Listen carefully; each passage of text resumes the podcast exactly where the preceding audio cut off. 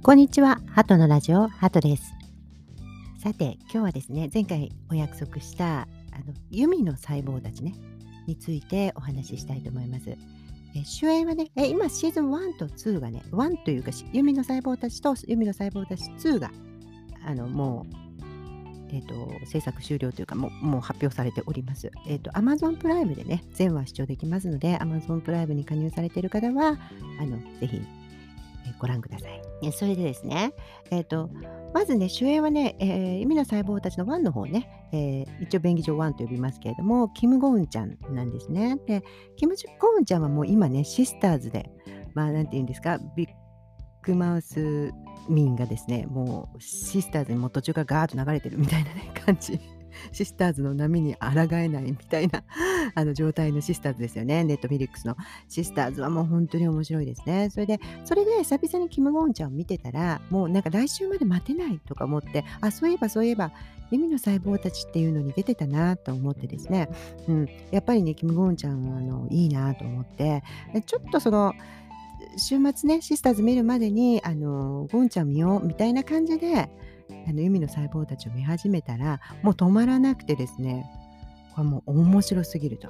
そしてあのだからちょっとね実はねビッグマウスもねちょっと後回しになるぐらいねあの見ちゃいました。うん、私はあのまとめて見ちゃったんでねシーズン1、2とねあの本当にねあの面白かったです。楽しかったです。うん。で、キム・ゴンちゃんは実はこの前と、もちろんトッケビでね、あの、すごく有名になった女優さんなんですけれども、あの映画だとコインロッカーの女。うん。なんですけど、この前のすごく期待していた、その、ザ・キングってあったじゃないですか。覚えてますか？皆さん。ザ・キングって、あの、ネットフィリックスでやっていたね。うん。なんかこう、パラレルワールドの話ですよ。イ・ミンホさんが出てくるね。うん。そうなんですよ。これにスタジオドラゴンでね、すっごい期待してたんですよ、私。うん。なぜなら脚本家がキム・ウンスク先生だったからなんですよ。トッケビとか太陽の末裔の。もうね、すごい期待してた分、すごいなんかがっかりしてしまってですね、まあ、そこまですごいひどかったかって言われると、まあ、そうでもないんですけれども、あのやっぱりね、俳優さんがすごくいくら良くてもですね、ちょっとね、あの脚本が良くないとねっていう感じでなんとなく離れていっちゃうキム・ゴンうんちゃんから離れてっちゃってたんですけどユミの細胞たちはもう全然がっかりしない。めちゃくちゃ可愛いですしその恋愛ものなんですけれども、うん、あのー、今年まだ終わってないですし、えっ、ー、と、何ですか、赤い袖先でしたっけ？ジュノ君のね、うん、2PM の。あれもまだ見てないし、えーこれからディズニープラスで、と、金のさじってあるじゃないですか。それも見てないし、うん、だからこう今年のベストを決めるにはまだちょっと早いんですけれども、私今のところ25、21、私たち、私の解放日記、うん、それからアンナ、うん、それから今やっている、えーと、シスターズがどうなるかによってももうこの4つは、まあ、3つはね最低入るなって今年のベストに。って思っていたんですけれども弓の細胞たち意外と入れちゃうかも。ぐらい良かったです。うん、でまずですねこれ Webtoon が原作なんですよ。であの基本的にですね大前提としてですよ。大前提として働く細胞とあのインサイドヘッドってあったじゃないですか。いろんなかんピクサーかなかなんかのあのいろんな感情が頭の中でこう会議してるみたいなね、うん、なんて合体させたみたいなね。だから、えっと、普通の恋愛ドラマとして進むんですけれども常にその弓の中の細胞たちがアニメーションでね、うん、あのこう相談したりなんかこういろいろしているっていう、えー、働く細胞みたいなね、えー、感じのあのアニメーションとが中に、まあ、ちょいちょい差し込まれる、うん、アニメーションの方のストーリーも進んでいくみたいなね、うん、細胞たちのキャラクターちっちゃい可愛い細胞たちのキャラクター、うん、あれもあのストーリーとして同時進行していくっていう感じで、まあ、ちょっとそれが私は最初敬遠してたんですよ。なんかアニメ途中で入るの嫌だなみたいな感じであのそしたらですねまあまああのすごくそれが上手に入っていてですねあの途中確かにあのアニメーションが多いなっていうアニメーションの物語が多いなみたいなあのところもあるんですけれどもちょちょっと我慢みたいなねころもあるんですけれどもよくあのできているなっというふうに思いました、うん、特にその完成細胞っていうね。うん、これがね愛とは違うと。愛の恋愛情細胞じゃないんですよ。あの、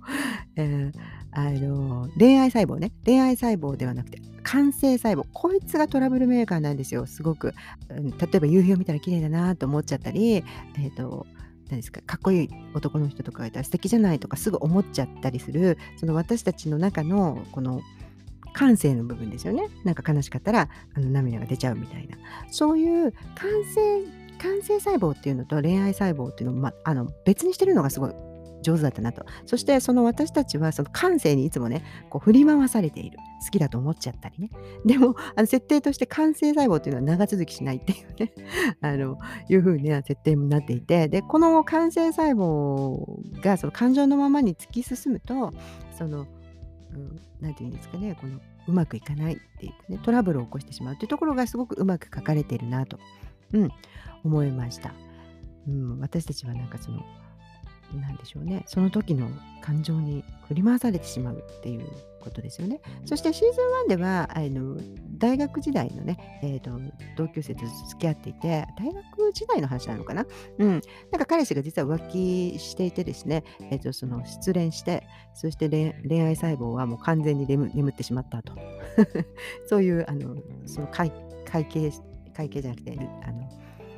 経理ね、経理の事務をやっている、経理をやっているあのユミっていうね、えー、の役なんです。で、それがあの久々になんかこう、うん、なんか素敵だなって思っている子が、まあ、実はその子は同性愛者でね、えーと、その子に、えーと、またあの失恋してしまってでその子が紹介してくれると友達をねでその友達があのアン・ボヒョン君演じるウンっていう子なんですね。で、そのうんくんと、まあ、すごく恋愛をしていくっていうのがあのシーズン1のあらすじですよね。うん、そして、えー、うんくんっていう人はすごくこの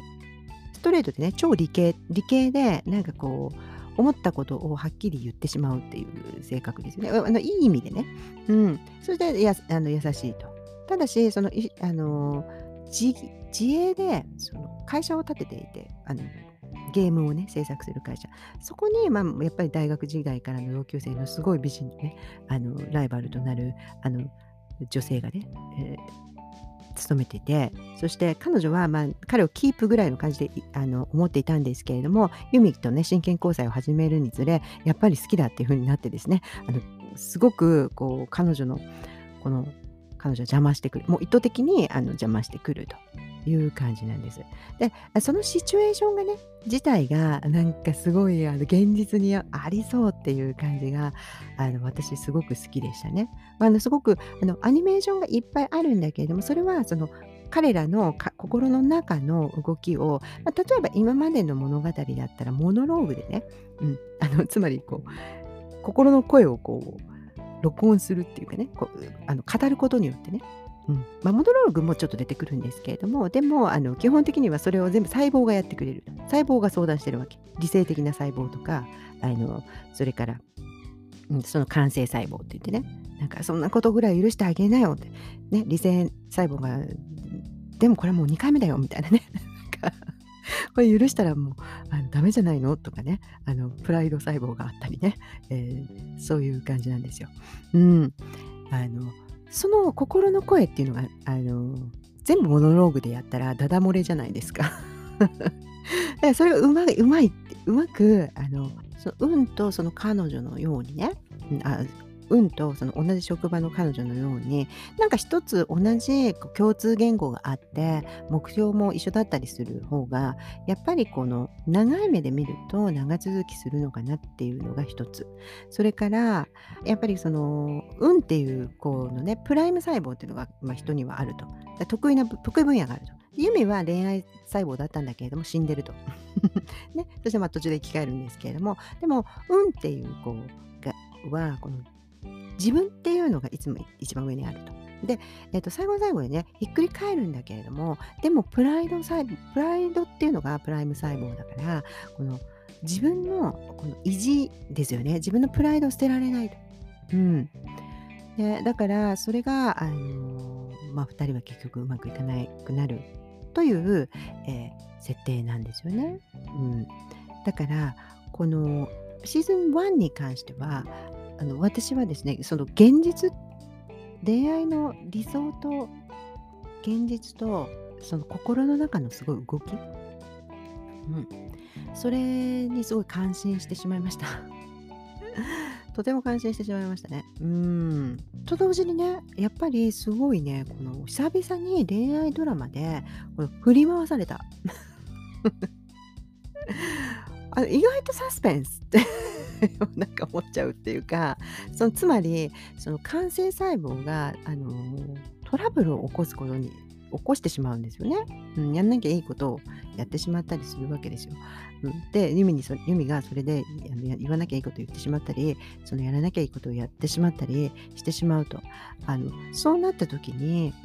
ななんでしょうね。あ、ここでうまくいくって思ったらやっぱりいかないっていうのがすごい上手ですよね。このお話。うん。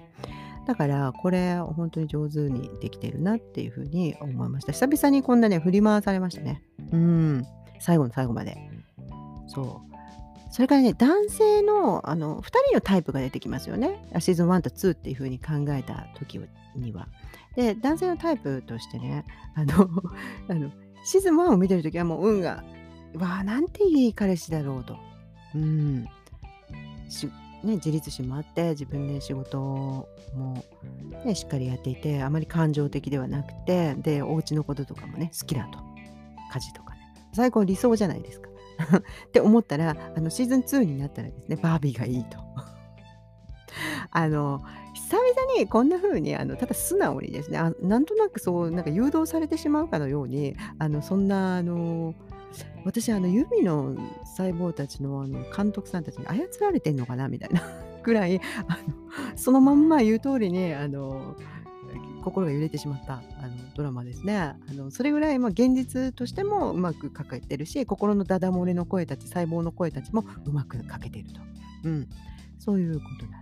です。ね、だからこれから見る方たちは本当にねこの弓の細胞たちはあの期待してあの恋愛っていう意味でね恋愛ドラマっていう意味では期待してみていいんじゃないでしょうかね。というふうにだおすすめです。めちゃめちゃおすすめですね。はい。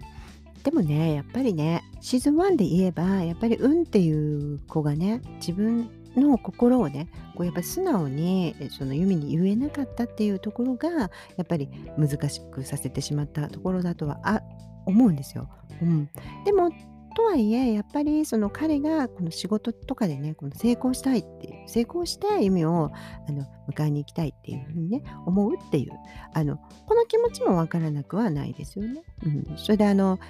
すごい印象に残ったのはあのネギとね卵をねあのユミのところに転がり込んでいて嫌だって言ったんだけどユミがいいよって言って転がり込んでいてそれであのネギたまたまネギと卵でもあの買ってラーメンでも作ろうかなって言って、で、ショッピングバッグもいりませんって言ってね、お金がないから。あの感じっていうのも辛いじゃないですか。もうショッピングバッグさえも節約しなきゃいけないほどお金やばいことになってるっていう。でもそれを、それをやっぱ彼女には言えないっていう。うん。で、これ生で持ってるっていうね。で、そしたらなんかすごく今会社、ね、ユミと同じ会社に勤めているマーケティング部のね、バビに会っちゃって、で、彼はまあスーツ、スーツっていうかおしゃれな格好して、ね、いるわけですよね。もうなんか、あれ、いたたまれないよね、と。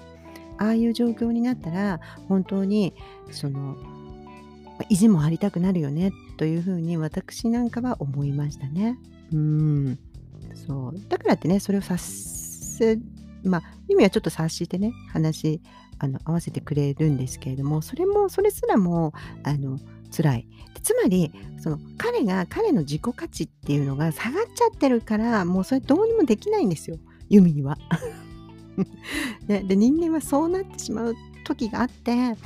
そしてあのそうなってしまった時にはですね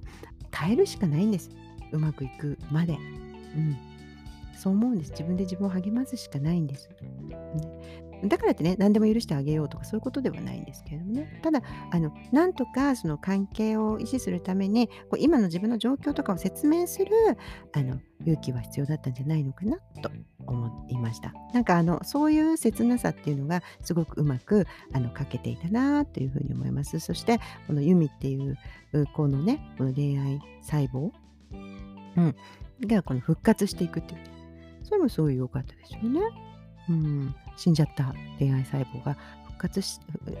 死んじゃった恋愛細胞を復活させてくれたのが運だということですよね。うんなんかすごいそれ良かったですよね。なんなんでしょうね。でもさ、でも何ですか？あのー、ユミっていう子、ユミっていう子はっていうか、お女女子っていうのは わかんないんですけれども、すごく優しい子だし、その相手に対しての配慮とか思いやりもある子なんだけれども、やっぱりね、プライドっていうことに関しては男性の方が優しいね。ユミがうっかり嘘ついちゃったあのハワイで結婚式あげるのよ事件の時とかもやっぱりプライドを大事にしてる運だからこそそのユミが恥かかないようにあのしてあげるっていうね、うん、そういうの上手だしと思いましたね。うん、だからこういうこれこのなんかこう男女の矛盾みたいなもの？がすごく面白かったです。あのこれシーズン2の方もね、うんと、にもちょっと出てくるんですけれどもね、シーズン2だと、このバビーがね、バビーは信頼したのにユミは信頼できない。でもこれはなんか私、あの確かに、そうだなって思った。思ったけど、女の勘は信頼できない。ここはね、もう本当にしょうがないんです。うん、というふうになんかそ そんなふうに思ってしまうようなあのドラマで、えー、意味の細胞はねとてもねおすすめでございます。そしてサウンドトラックがね非常に良くて私はすぐダウンロードしました。うん。なんかなんかちょっと味感みたいでねでいいですよね。はい。ということで、えー、今日はねユミの細胞たちシーズン1の方をね、ちょっとご紹介いたしましたので、これはね、私はあの